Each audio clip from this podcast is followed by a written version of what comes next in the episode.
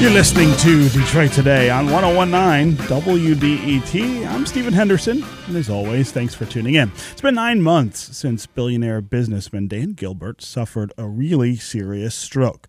The Quicken Loans and Rock Ventures co founder has kept very private since then, focusing on his recovery. But now he's ready to start speaking publicly again. Crain's Detroit Business senior editor Chad Livengood got the chance to sit down with Gilbert for his very first interview since his stroke last year. Chad joins us now to talk about it. Chad, welcome to Detroit Today. Thanks for having me, Stephen. Uh, this is a, a, remarkable piece of work that you've put together here, talking with a guy who all of us have been wondering about since his stroke last year. Some of us have seen him uh, occasionally f- show up at things heard things about how he's doing. You got to sit down with him. Tell us first what your impression was of how he's doing. Well, uh, he is still um, in a wheelchair. Um, he suffered temporary paralysis on the left side of his of his body that uh, caused him to lose uh, the the use of his left leg and left arm.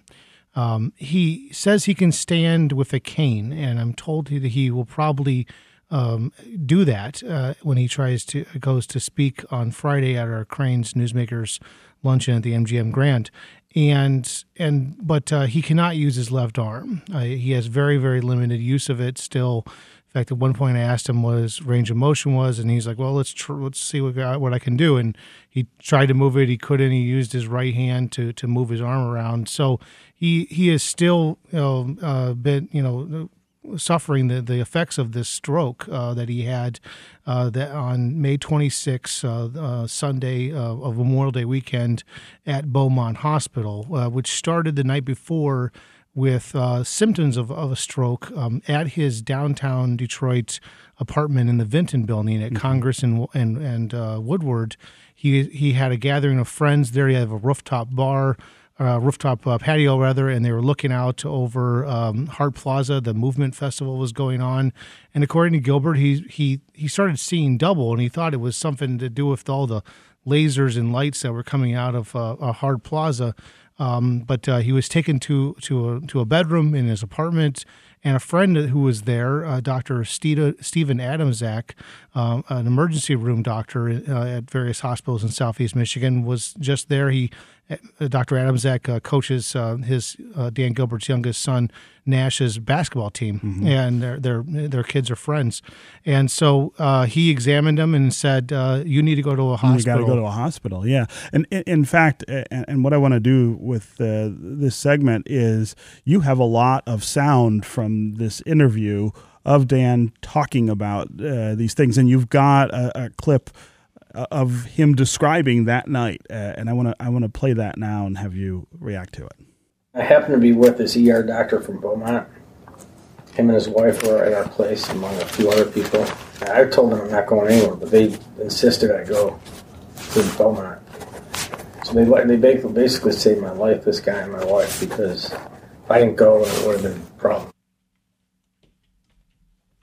So that's that's Dan Gilbert describing this night where he he happens to be with this doctor and has these symptoms. Yeah, and uh, and the doctor immediately recognized that his uh, his speech was slurred. His he had arm problems. Dan was initially saying it had something to do with the workout he had that morning uh, with a with a trainer, and and so he was trying to, according to Dan, he was trying to excuse it uh, essentially. And sometimes when you're in these emergency situations uh, and something's wrong with your body, you try to you know find ways to say that this is not happening right now, or and so there was some resistance. Um, and Dan and uh, from Dan and his wife uh, Jennifer Gilbert and Dr. Adamczak uh, both insisted uh, that he go to the hospital. Mm. he, he gets treated in Chicago at a state of the art facility for stroke victims. And he says to you that we need a place like that here in Detroit. He told you that he's going to work on making that happen, which would be a really big deal for the healthcare sector here in uh, in Southeast Michigan. Um, I want to talk. Uh, I want to hear him talk a little about how fortunate he was to be able to to do that, and that most people most people don't always have those kind of resources.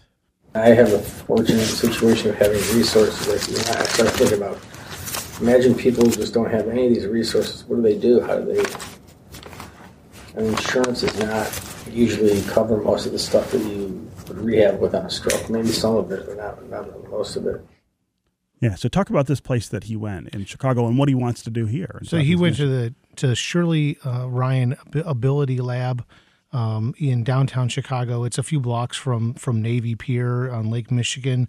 It is uh, a 550 million dollar facility that uh, was rebuilt a few years ago.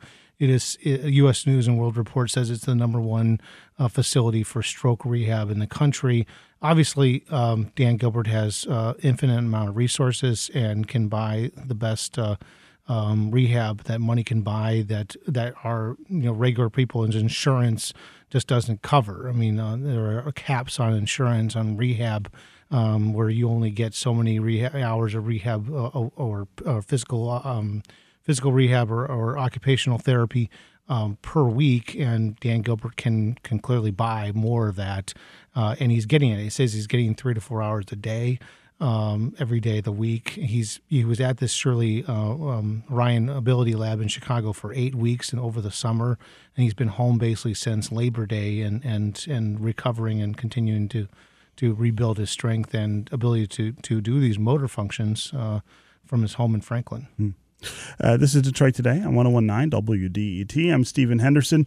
My guest is Chad Livengood, a senior editor at Crain's Detroit Business, which got the first interview with Dan Gilbert since his stroke last year. We're talking about how Dan Gilbert's recovery is coming along and what he will be able to do, perhaps in the near future or in the later future. Uh, if you want to give us a call, uh, give uh, give us a call and tell us whether you or a loved one has experienced this kind of health emergency, unexpected medical emergency, and tell us about the experience of recovery. What did that tell you about the medical system here in Southeast Michigan or in America? More broadly? And what would you like to see happen to help people go through these situations? Uh, this is a subject that's near to my own experience. Uh, when I was a child, my father suffered a very serious stroke. Uh, when I was about 11, and uh, the rest of his life really was defined by recovery from uh, from that stroke. He also had uh, paralysis on one side of his body and struggled for the rest of his life to regain motor function in his arm and his leg on his right side. Uh, and I think there are lots of listeners, of course, who are. Uh, familiar with similar situations. So give us a call. Tell us what that has been like for you or your family, that kind of recovery. Do you wish we had better resources here in Southeast Michigan to help people and their families uh, deal with uh, these kinds of issues. As always, the number on the phones is 313 577 1019. That's 313 577 1019. You can also go to the WDET Facebook page and put comments there, or you can go to Twitter and hashtag Detroit Today, and we'll work you into the conversation. Uh, Chad, um, of course, you can't talk about Dan Gilbert without talking about the things that he's done here in the city of Detroit, in the downtown area in particular. What did he tell you about what the future looks like for all of that investment, all of the momentum he had he had built up? He has to to feel uh, the same thing that the rest of us feel to some degree, which is that it's uncertain. Um, but but what did he say about those those projects that he has in the has going? Well, I can tell from this from this interview that his principal uh, uh, priority right now is from from a business side of his life is constructing this tower at the Hudson site. Um, getting that done. Getting that done, and and they they say that they're getting close to having the final programming, which is which is code for who's going to be the tenant, um, and because you need an anchor tenant, and there's going to be a hotel component. They've already said they have to have a you know they have to have a hotel partner up front. That will dictate how tall it ultimately is you know, you would just think about three years ago, Dan Gilbert was talking about building a 900 foot tall building, um, well eclipsing the 727 foot um, Detroit Marriott at, at, the Renaissance Center.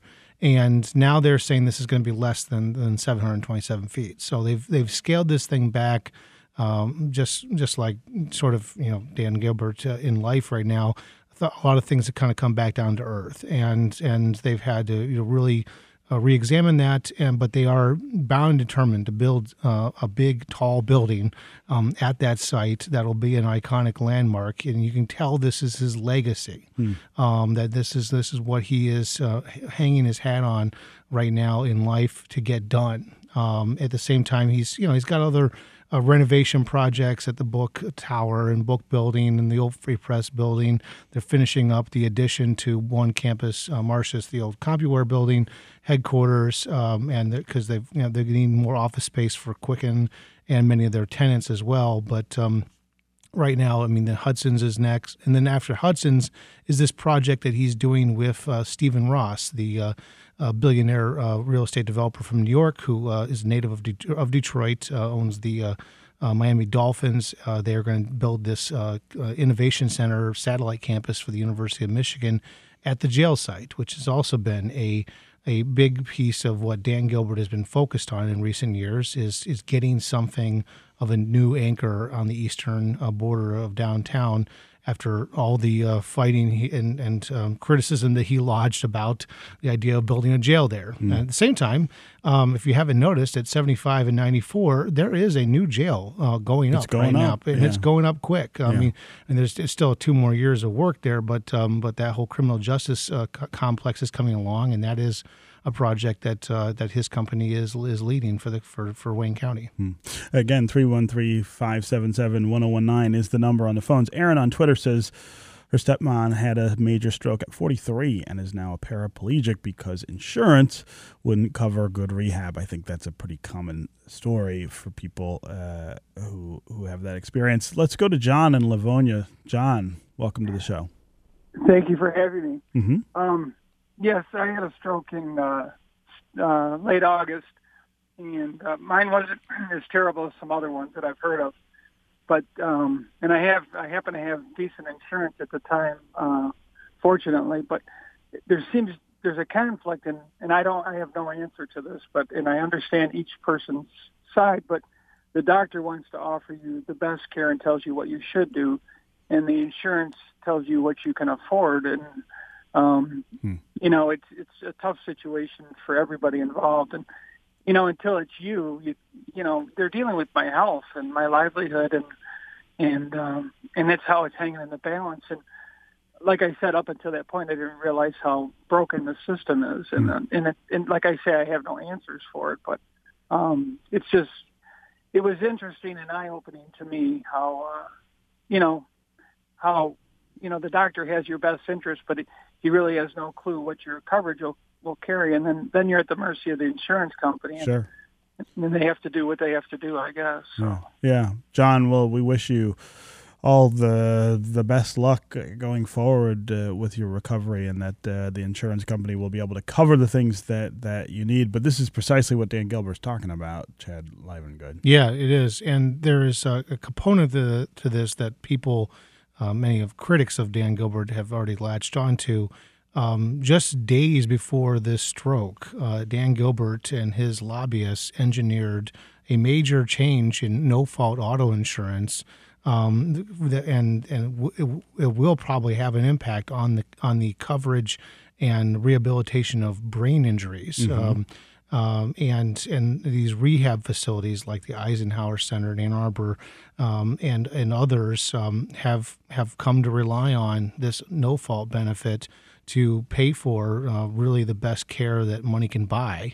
Uh, we we have um, a very unique uh, system in Michigan for people who are in traumatic uh, uh, uh, in car accidents and suffer traumatic brain injuries. And this law is is inevitably going to scale back some of that to try to contain the cost of auto insurance.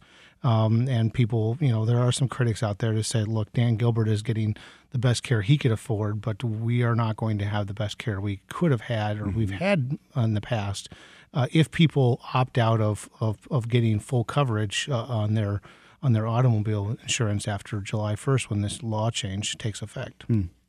Uh, so when you think of Dan Gilbert and, and all of the things, I mean, uh, Bedrock and Quicken and the many, many, many buildings that he's bought and renovated in in downtown Detroit. I mean, there's there's a pace and an energy that's associated with that Yeah. that I think a lot of people have questions about in the future, whether that will come back. I mean, I know he plans to go back to work, but will it be the same? I think is the question that that's on people's minds. Well, before the stroke, Dan Gilbert had launched a podcast called Speed of the Game. Yeah. And it was literally kind of around his sort of life uh, philosophy that you got to keep up with the game. And, and that game went completely to a halt um, on, on May 25th, 26th, when this, uh, when he had this stroke.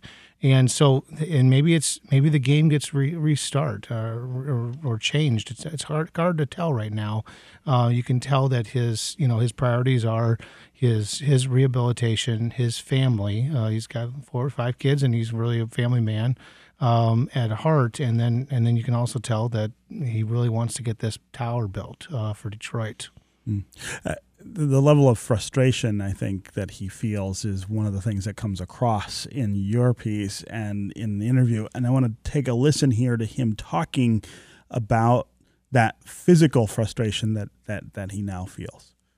If you have a stroke when you're done, here's the problem with it. Everything is hard. Everything. Like you wake up, getting out of bed is hard. Going to the bathroom is hard. Sitting down, eating at a table is hard. And You name it. It's, you don't get a break. You're like trapped in your own body.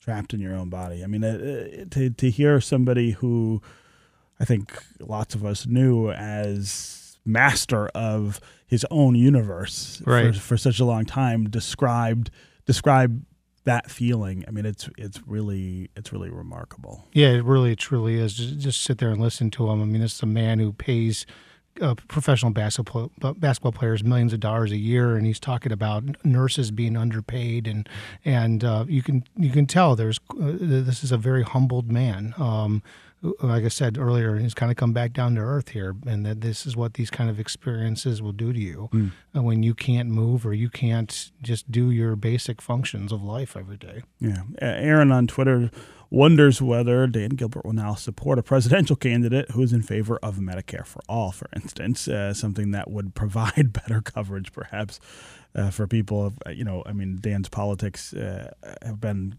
pretty well known uh, in the past to be not in that in that venue, but I but you do wonder, I guess.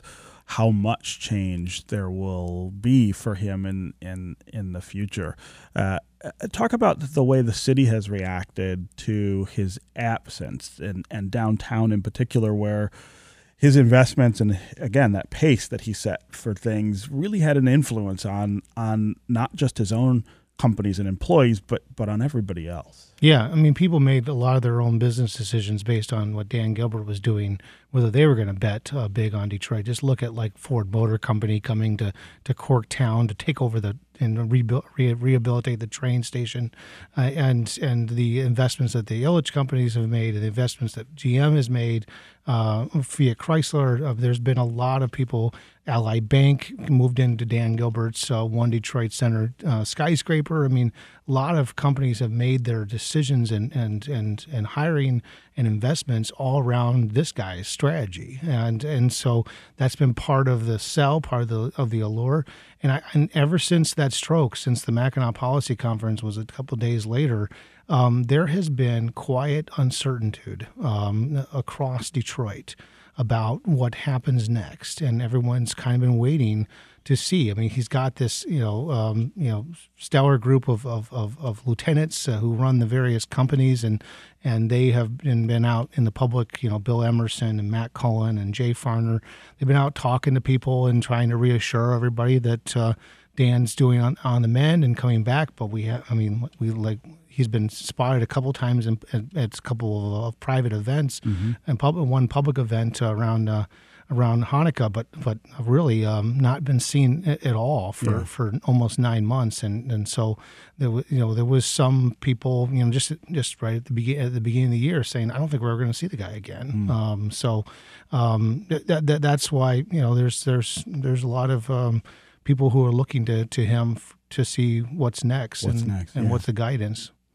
Okay, Chad Livengood, senior editor at Crain's Detroit Business. Always great to have you here. Thanks for having me, Stephen. And a reminder that uh, Gilbert is planning to make his first public speech since his stroke Friday at the Crain's Newsmakers of the Year luncheon at MGM Grand Detroit Casino, where he's going to be honored with the first Newsmaker Hall of Fame award for his frequent appearances on the list of top newsmakers in Crain's 35 year history. That's going to do it for us today. I'll be back tomorrow, and I hope you will too, because we are going to talk with experts about New York City's controversial stop and frisk policy, which is now playing a big role in the conversation about who will be the Democratic nominee for president in 2020. This is 1019 WDET, Detroit's NPR station, your connection to news, music, and conversation. We'll talk more tomorrow.